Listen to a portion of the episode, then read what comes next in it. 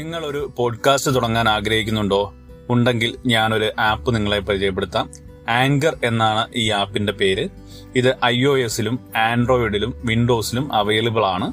വളരെ സിമ്പിളായ എല്ലാ ബേസിക് നീഡ്സും ഉൾപ്പെടുത്തിയിട്ടുള്ള ഒരു ആപ്പാണ് ആങ്കർ ആപ്പ് ആങ്കർ ആപ്പ് നമുക്ക് മൊബൈലിൽ ഉപയോഗിക്കാമെന്നുള്ളതാണ് അതിന്റെ ഏറ്റവും വലിയൊരു പ്രത്യേകത.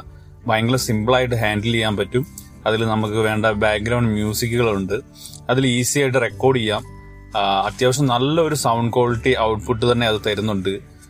അതിൽ നമുക്ക് എഡിറ്റ് ചെയ്യാൻ പറ്റും. പിന്നെ ഏറ്റവും വലിയൊരു പ്രത്യേകത എന്താണെന്ന് വെച്ച് കഴിഞ്ഞാൽ ആങ്കർ തന്നെ ഏകദേശം എട്ടോളം പ്ലാറ്റ്ഫോമിലേക്ക് അത് ഡിസ്ട്രിബ്യൂട്ട് ചെയ്യുന്നുണ്ട്. ഈ പറഞ്ഞ main സ്ട്രീമിലുള്ള Spotify Google podcast Apple then Pocket podcast അങ്ങനെ കുറെ അധികം പ്ലാറ്റ്ഫോമിലേക്ക് അവർ തന്നെ ഡിസ്ട്രിബ്യൂട്ട് ചെയ്യും എന്നുള്ളതാണ് അതിന്റെ ഒരു പ്രത്യേകത. ഈ യൂസ് ചെയ്യാനും ഭയങ്കര സിമ്പിളാണ് ഞാൻ ഇതുവരെ റെക്കോർഡ് ചെയ്ത എല്ലാ എപ്പിസോഡുകളും ഈ ആങ്കർ ആപ്പ് വഴിയാണ് ചെയ്തിരിക്കുന്നത്. സോ നിങ്ങളുടെ ശബ്ദത്തിൽ നിങ്ങൾ കോൺഫിഡന്റ് ആണെങ്കിൽ നിങ്ങൾക്ക് സംസാരിക്കാൻ ഇഷ്ടമാണെങ്കിൽ നിങ്ങളുടെ കയ്യിൽ നല്ലൊരു കണ്ടന്റ് ഉണ്ടെങ്കിൽ നിങ്ങൾക്കും ധൈര്യമായിട്ട് ഒരു പോഡ്കാസ്റ്റ് സ്റ്റാർട്ട് ചെയ്യാം. ഞാൻ ജെറിയാണ് കേരള പോഡ്കാസ്റ്റ് ജംഗ്ഷനിൽ നിന്നും നിങ്ങളോട് സംസാരിച്ചുകൊണ്ടിരിക്കുന്നത് നിങ്ങളിപ്പോൾ എന്നെ ഏത് പ്ലാറ്റ്ഫോമിലാണോ കേട്ടുകൊണ്ടിരിക്കുന്നത് അവിടെ എന്നെ സബ്സ്ക്രൈബ് ചെയ്യുക. പുതിയൊരു എപ്പിസോഡിലേക്ക് എല്ലാ ശ്രോതാക്കൾക്കും സ്വാഗതം. സ്നേഹത്തിന്റെയും കരുണയുടെയും പ്രതീകമായ മനുഷ്യർ പ്രകൃതി കനിഞ്ഞു നൽകിയ കാഴ്ചകൾ പവിഴപ്പുറ്റുകൾക്ക് സുരക്ഷയേകുന്ന ദ്വീപുകൾ തിമിംഗലം മുതൽ മാസ് വരെയുള്ള മത്സ്യസമ്പത്ത് തുടങ്ങി നിരവധി പ്രത്യേകതകളുള്ള നാടാണ് ലക്ഷദ്വീപ്. ആകെയുള്ള എയർപോർട്ട് സ്ഥിതി ചെയ്യുന്നത് അഗത്തിയിലാണ്. പല ദ്വീപുകളും തമ്മിൽ നൂറ് കിലോമീറ്ററിലധികം ദൂരമുണ്ട്. എന്നാൽ ചില ദ്വീപുകൾ നോക്കിയാൽ കാണുന്ന അകലത്തിലുമാണ്. മാലിദ്വീപിനോട് ചേർന്ന് നിൽക്കുന്ന മിനിക്കോയിലേക്ക് കവരത്തിയിൽ നിന്ന് കടൽമാർഗം ഇരുന്നൂറ്റി അൻപത്തെട്ട് കിലോമീറ്റർ സഞ്ചരിക്കണം. ദ്വീപിലെ തൊണ്ണൂറ്റൊമ്പത് ശതമാനം ജനങ്ങളും ഇസ്ലാം മത വിശ്വാസികളാണ്. ദ്വീപിലെ സംസാര ഭാഷ ജസ്രിയാണെങ്കിലും ഭൂരിഭാഗം പേർക്കും ഔദ്യോഗിക ഭാഷയായ മലയാളവും അറിയാം. മലയാളത്തോട് വളരെയധികം സാമ്യമുണ്ട് ജസ്രിക്ക്. ഇതിന് സ്വന്തമായി ലിപി ഇല്ലാത്തതിനാൽ മലയാള അക്ഷരങ്ങൾ തന്നെയാണ് അവർ എഴുതുവാൻ ഉപയോഗിക്കുന്നത്. അതേസമയം മാലിദ്വീപിനോട് ചേർന്ന് നിൽക്കുന്ന മിനിക്കോയ് ദ്വീപിലെ ഭാഷ മഹലാണ്. അതിന് മലയാളത്തിൽ നിന്ന് വ്യത്യസ്തമായ ലിപിയുമുണ്ട്. ഡച്ചുകാർ ലക്ഷദ്വീപിന്റെ ഭരണം അറക്കര രാജവംശത്തിന് തിരികെ നൽകി സ്ഥലം വിട്ടു. പ്രതിസന്ധികളുടെ കാലഘട്ടത്തിലും ഭരണം നിലനിർത്തിയ അറക്കൽ വംശത്തിന് പക്ഷേ ടിപ്പുവിന്റെ കാലത്ത് വലിയ തിരിച്ചടിയുണ്ടായി. ദ്വീപിൽ നിന്നുള്ള വരുമാനം എടുക്കുന്നതിനപ്പുറത്ത് ക്ഷേമത്തിൽ ശ്രദ്ധിക്കാതിരുന്നതും നികുതിയായി വൻതുക ഈടാക്കുന്നതും അവിടുത്തെ കടുത്ത പ്രക്ഷോഭത്തിനിടയാക്കി. ബ്രിട്ടീഷുകാർക്കെതിരെ അറക്കൽ ബീവിയുടെ സഖ്യകക്ഷിയായിരുന്നെങ്കിലും ദ്വീപിലെ പ്രശ്നത്തിൽ പ്രക്ഷോഭക്കാർക്ക് പിന്തുണ നൽകുന്ന സമീപനം ടിപ്പു സ്വീകരിച്ചു. ബ്രിട്ടീഷ് ടിപ്പു പോരാട്ടം ശക്തിപ്പെട്ടതോടെ ബീവിക്ക് ഗത്യന്തരമില്ലാതെ ബ്രിട്ടീഷുകാർക്കൊപ്പം നിൽക്കേണ്ടി വന്നു. ബോംബെ ഗവർണർ ആൽബർ കോംബ്രി നേരിട്ട് നയിച്ച സൈന്യം ആയിരത്തി എഴുന്നൂറ്റി തൊണ്ണൂറിൽ കണ്ണൂർ കോട്ട പിടിച്ചടക്കി. മലബാർ അപ്പാടെ അധീനതയിലാക്കിയെങ്കിലും ലക്ഷദ്വീപ് അറക്കൽ ബീവിയുടെ അധീനതയിൽ തന്നെ നിലനിന്നു. പതിനയ്യായിരം രൂപ കപ്പം കൊടുക്കണമെന്ന വ്യവസ്ഥയിലായിരുന്നു ഇത്. ആയിരത്തി എണ്ണൂറ്റി നാൽപ്പത്തി ഏഴിൽ അന്ത്രോത്ത് കൽപ്പേനി ദ്വീപുകളിൽ വൻ വെള്ളപ്പൊക്കമുണ്ടായി.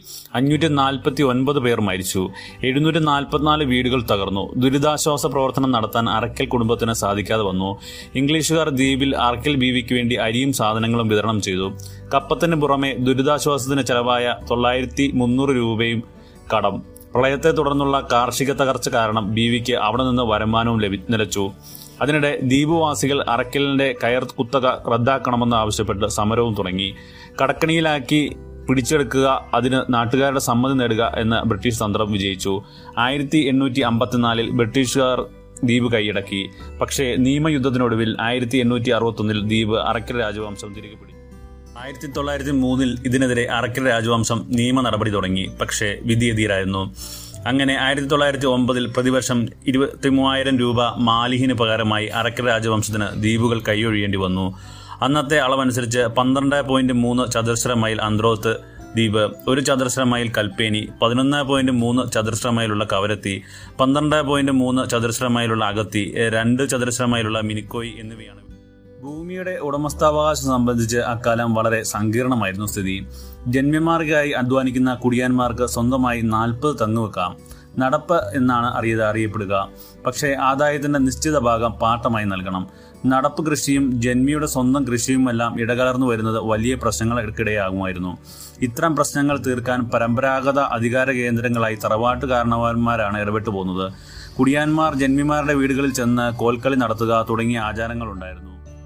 ദ്വീപുകളിലെ പ്രധാന ഉൽപ്പന്നങ്ങളായ കൊപ്ര കയർ കബഡി തുടങ്ങിയവയുടെ എല്ലാം വിപണി കോഴിക്കോട്ടോ കണ്ണൂരോ ആയിരുന്നു. ദ്വീപ് നിവാസികൾക്ക് അതിന്റെ വിലയെക്കുറിച്ചോ വിപണിയെക്കുറിച്ചോ വലിയ അറിവില്ല. വലിയ ഓടത്തിൽ അവർ കൊണ്ടുവരുന്ന ചരക്ക് ഇവിടുത്തെ ദല്ലാളന്മാർ വാങ്ങി. പകരം ദ്വീപിലേക്ക് ആവശ്യമായ അരിയും മറ്റും ഓടത്തിൽ നിറച്ചു കൊടുക്കും. ഇവിടെ സാധനങ്ങൾക്ക് വലിയ വില. ദ്വീപിലെ സാധനങ്ങൾക്ക് നിസ്സാര ഈ പ്രശ്നം പരിഹരിക്കാൻ ദ്വീപുകളിൽ ഉപ ഉൽപാദക ഉപഭോക്തൃ സഹകരണ സംഘം രൂപീകരിച്ച് കർഷികോൽപ്പന്നങ്ങൾ സംഭരിച്ച് വൻകരയിലെ വിപണിയിലെത്തിക്കുന്നതിന് സംവിധാനമുണ്ടാക്കി.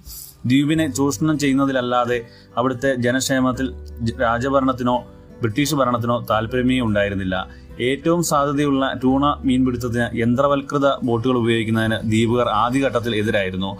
സ്വതന്ത്ര ഇന്ത്യ സർക്കാരാണ് നിരന്തര ബോധവൽക്കരണത്തിലൂടെ ജനസമ്മതി ഉണ്ടാക്കി യന്ത്രവൽകൃത ബോട്ട് ഉപയോഗിച്ചുള്ള ടൂണപിടുത്തം പ്രചാരത്തിലാക്കിയത്. പിൽക്കാലത്ത് ലക്ഷദ്വീപ് സമൂഹത്തിന്റെ പ്രധാന വരുമാന മാർഗങ്ങളിലൊന്നായി ഇത് മാറി. ബ്രിട്ടീഷുകാർക്ക് ശേഷം ലക്ഷദ്വീപ് കേന്ദ്രഭരണ പ്രദേശമായി. എന്നാൽ കരാർ അനുസരിച്ച് പ്രതിവർഷം മൂല്യം ഇന്നും അറക്കൽ രാജവംശത്തിന് ലഭിക്കേണ്ടതാണ്. അണസമ്പ്രദായം നിലനിന്നിരുന്ന ആയിരത്തി തൊള്ളായിരത്തി ഒമ്പതിലെ ഇരുപത്തിമൂവായിരം രൂപ എന്ന കണക്ക് ഇന്നത്തെ നാണയമൂല്യം അനുസരിച്ച് നവീകരിക്കണമെന്ന ആവശ്യം ഏറെക്കാലമായി കേന്ദ്ര സർക്കാരിന് മുന്നിലുണ്ട്. എന്നാൽ ഈ കാര്യത്തിൽ തീരുമാനമെടുക്കാൻ സർക്കാർ ശ്രമിച്ചിട്ടില്ല. കേരളത്തിലെ ഏക മുസ്ലിം രാജവംശം എന്നതടക്കമുള്ള ചരിത്ര പ്രാധാന്യങ്ങളെ കേന്ദ്ര സംസ്ഥാന സർക്കാരുകൾ വേണ്ട പ്രാധാന്യത്തോടെ സംരക്ഷിക്കുന്നുണ്ടോ എന്ന് സംശയമാണ്. ആയിരത്തി തൊള്ളായിരത്തി അഞ്ച് ജൂലൈ ഒന്ന് മുതൽ ദ്വീപുകൾ ബ്രിട്ടീഷ് സാമ്രാജ്യത്തിന്റെ ഭാഗമാക്കി പ്രഖ്യാപിച്ചു. ആയിരത്തി തൊള്ളായിരത്തി പന്ത്രണ്ടിൽ ദ്വീപ് റെഗുലേഷൻ ആക്ട് നിലവിൽ വരികയും ദ്വീപുകാർ മദ്രാസ് സംസ്ഥാനത്തിന്റെ ഭാഗമാവുകയും ചെയ്തു. ആയിരത്തി തൊള്ളായിരത്തി നാൽപ്പത്തി ഏഴിൽ ഇന്ത്യ സ്വാതന്ത്ര്യമായതോടെ ലക്ഷദ്വീപ് മദ്രാസ് സംസ്ഥാനത്തിന്റെ കീഴിൽ തുടർന്നു.